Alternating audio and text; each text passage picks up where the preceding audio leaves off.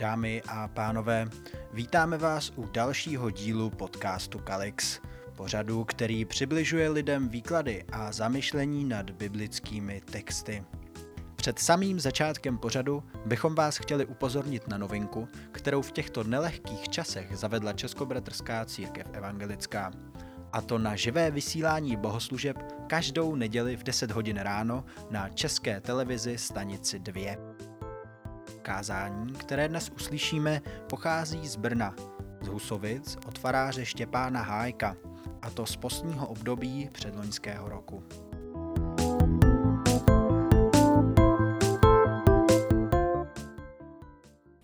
Slova čtení přečtu z proroka Izajáše, kapitola 5, verše 1 až 7.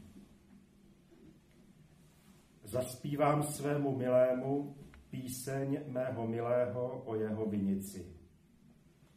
Můj milý měl vinici na úrodném svahu. Skypřili, kameny z ní vybral a vysadil ušlechtilou révu. Uprostřed ní vystavěl věž, i lis v ní vytesal a čekal, že vydá hrozny. Ona však vydala odporná pláňata. Teď tedy obyvatel Jeruzaléma a muži judský, rozhodněte spor mezi mnou a mou vinicí. Co se mělo pro mou vinici ještě udělat? A já pro ní neudělal. Když jsem očekával, že vydá hrozny, jak to, že vydala odporná pláňata. Nyní vás tedy poučím, co se svou vinicí udělám. Odstraním její ohrazení a přijde vniveč, pobořím její zítky a bude pošlapána. Udělám z ní spoušť, nebude už prořezána ani okopána a vzejde bodláčí a křoví, mrakům zakážu skrápěti deště. Vinice hospodina zástupů je dům izraelský a muži učtí sadbou, z níž měl potěšení. Čekal právo, avšak hle bezpráví. Spravedlnost a hle jen úpění. To jsou slova prorokova. Základem postního kázání bude text z Evangelia podle Marka, kapitola 12, verše 1. až 9. Začal k ním mluvit v podobenstvích. Jeden člověk vysadil vinici, obehnal ji zdí, vykopal nádrž klisu a vystavěl strážní věž. Pak ji pronajal vinařům a odcestoval. Stanovený čas poslal k vinařům služebníka, aby od nich vybral podíl z výnosu vinice. Ale oni ho chytili, zbyli a poslali zpět s prázdnou. Opět k ním poslal jiného služebníka. Toho spolíčkovali a tak zneúctili. Poslal dalšího, toho zabili. A mnoho jiných, jedny zbyli, jiné zabili. Měl ještě jednoho, svého milovaného syna. Toho k ním poslal nakonec a říkal si, na mého syna budou mít přece ohled. Ale ti vinaři si mezi sebou řekli, to je dědic. Pojďte, zabijeme ho a dědictví bude naše. A chytili ho, zabili a vyhodili ven z vinice. Co udělá pán vinice? Přijde, zahubí vinaře a vinici dá jiným. To je základ pro dnešní kázání.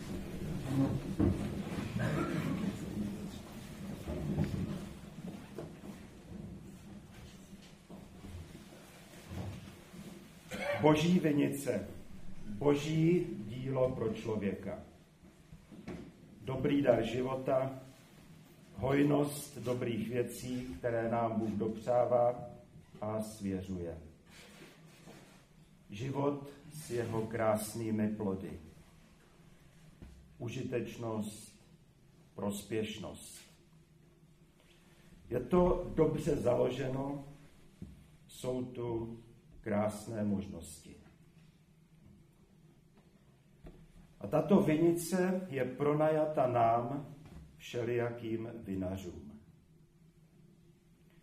To, co bylo tak dobře založeno, co má perspektivu a co nese plody, my můžeme spravovat, pečovat osvěřené, my můžeme dělat na vinici páně. Zatímco on jakoby nebyl, to se chce říci, o ním odcestoval, my můžeme jeho dílo udržovat, střežit a dobře užívat. Jakoby nebyl.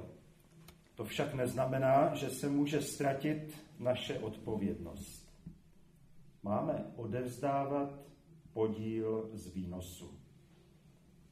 Máme vydávat počet, co je božího, odevzdávat Bohu, jak říká následující perikopa. Co to je ten podíl z výnosu?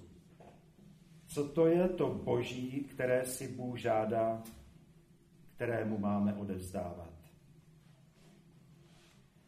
Nejkrásnějšími plody života, nejvyšší kvalitou boží vinice jsou jistě víra, láska a naděje.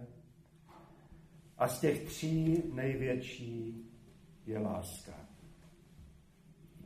To jsou plody, které smíme užívat, to je výnos, z něhož Bůh chce podíl. Naše víra, láska a naděje nejsou jenom pro nás, k naší lidské vzájemnosti, či dokonce sobeckosti, ale naše víra, láska a naděje se mají obracet i k Bohu, nebo právě k Bohu, jak třeba na známém dvojpřikázání lásky sám Ježíš ukazuje. Milovat Boha a milovat bližního. To je to boží, co máme Bohu vracet. To je ten podíl z výnosu, který od nás Pán Bůh očekává. Kvalita života je zřejmá, plody vinice jsou nádherné. Dáváme však Bohu, co jeho jest. Opětujeme jeho lásku, vracíme mu jeho péči. Když už jsem zmínil ten následující oddíl, Nedáváme tisíckrát víc, co je císařovo císaři, než co je božího Bohu. Pán Bůh se nám s tím čas od času připomíná. Jakoby nebyl, ale občas nás osloví skrze svého služebníka. Skrze proroka, žalmistu, evangelistu, apoštola, anebo i skrze někoho z našeho okolí. Jak se nám připomene, že ta vinice není naše, ale boží. Že život jsme dostali a že je třeba i něco dávat.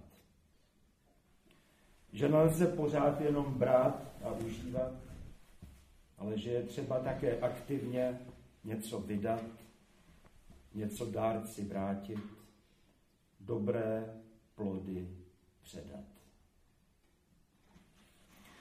A ouha, právě toho my často nedbáme, takovému poslu se vysmějeme a necháme ho odejít s prázdnou.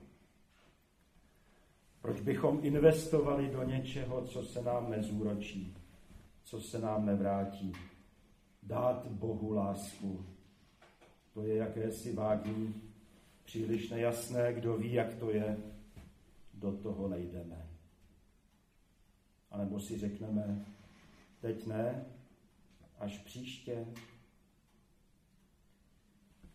Ale když přichází další služebník a zas nám připomíná podíl z výnosu boží vinice, jsme schopni mu i nafackovat. Rozčílil nás, zasáhl na citlivém místě.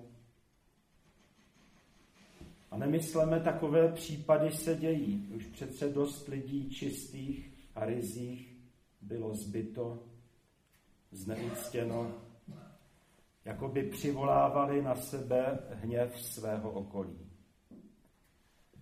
Možná právě na věrné služebníky soustředí se zloba světa. A ještě hůř a ještě otřesněji, když poslal dalšího, toho zabili. A mnoho jiných, jedny zbyli, jiné zabili. Ani toto bohužel není nijak odtažité. Martin Luther King, Mahatma Gandhi, Roger Schitz a další a další.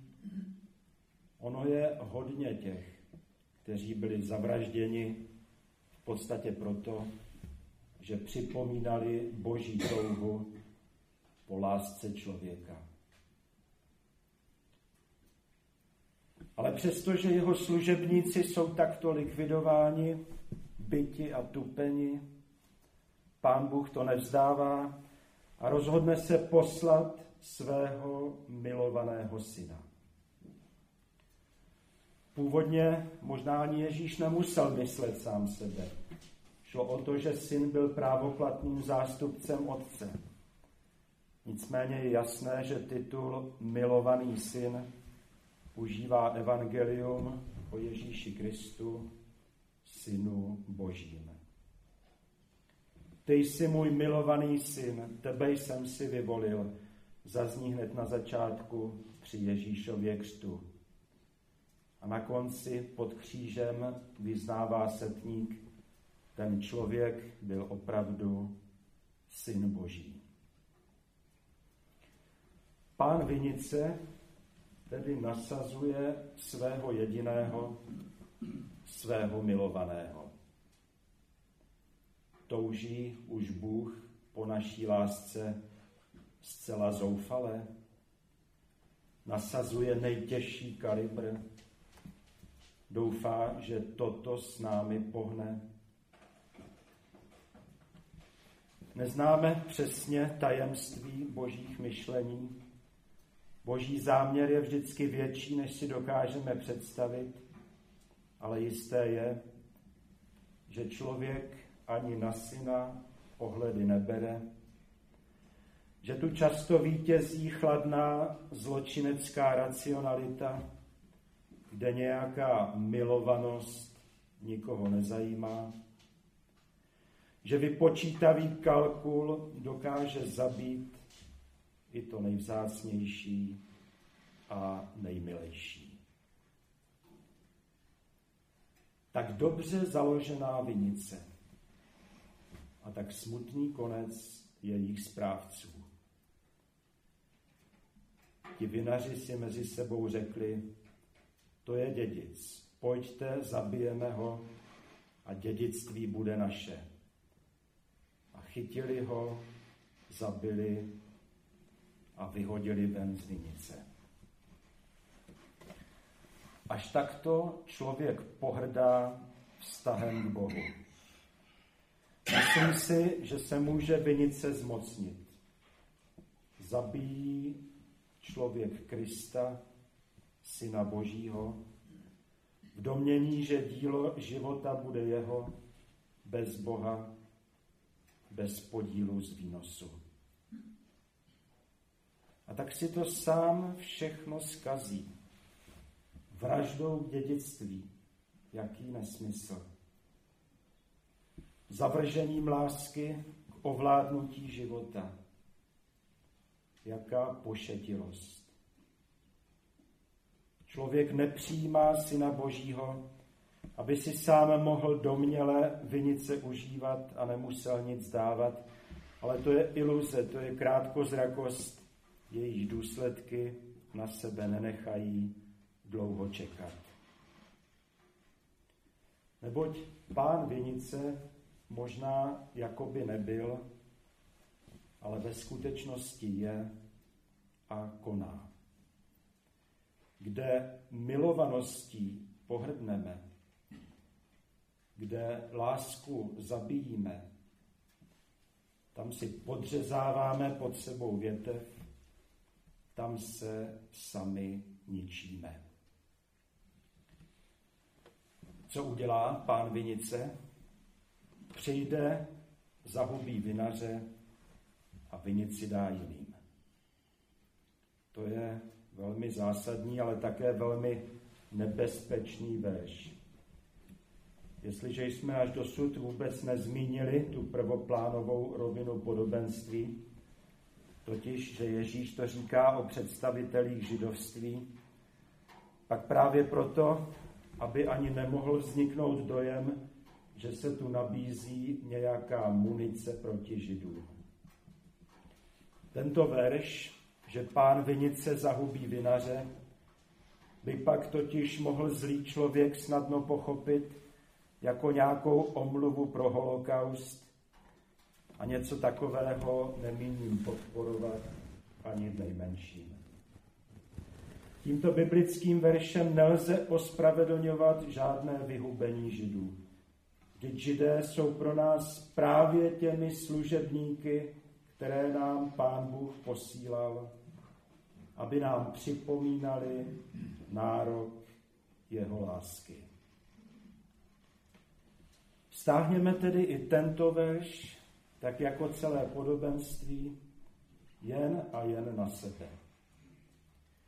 Jestliže my nedáváme Bohu, co je jeho, jestliže neopětujeme jeho lásku, jestliže pohrdáme jeho služebníky a vysmíváme se jeho vzkazům, jestliže zabijíme to nejvzácnější, co nám Bůh nabízí, pak jsme se zcela minuli smyslem, nemá to dál cenu a vinice bude dána jiným. Je otázka, neděje se něco takového právě dnes. Není jeho skvělá vinice odnímána křesťanům a dávána lidem jinde? Proč právě dnes tolik lidí říká, Kristus ano, ale církev ne. Já v Boha věřím, ale do církve mě nikdo nedostane. Nemůže to tak být, že právě dnes od ní má pán Vinice církvy své požehnání a přesunuje je jinam. Domnívám se, že nejde ani tak o náboženství a církve o nějaké duchovní instituce či konfesijní strany. Boží vinice je přece dobré dílo, které je všelidské, které jde napříč náboženstvími, napříč církvemi, napříč jinými organizacemi. Jde o to nebránit boží touze po lásce. Dávat Bohu, co je jeho, tedy žít ve víře, lásce a naději. To je víc než historicky podmíněné organizace. Ty se mohou měnit a střídat. Ale ten základní obraz svěřené boží vinice, z níž nemáme jen brát, ale máme také pánu dávat, ten zůstává a platí. To je pro nás dobré. Pánu Bohu o nás jde. Jeho milovaný syn to zaplatil životem. Nebuďme tedy ti, kteří lásku zabíjejí, buďme ti, kteří boží lásku opětují a v lásce žijí. Dobrá vinice, ať vzkvétá.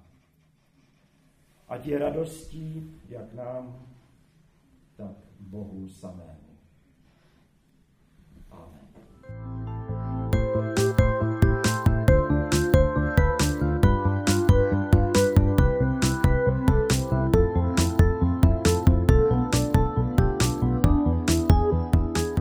Slyšeli jste další díl podcastu Kalix, pořadu, který přibližuje lidem výklady a zamyšlení nad biblickými texty. Nové epizody vycházejí každou neděli v 17 hodin na Apple Podcast, Spotify a YouTube. Sledujte Kalix na sociálních sítích a sdílejte mezi přáteli. Pokud máte jakékoliv dotazy či připomínky, nebo víte o faráři, jehož kázání byste chtěli zařadit mezi naše podcasty, napište nám prosím do facebookových zpráv nebo na e-mail kalixpodcast.gmail.com Děkujeme. Za týden naslyšenou.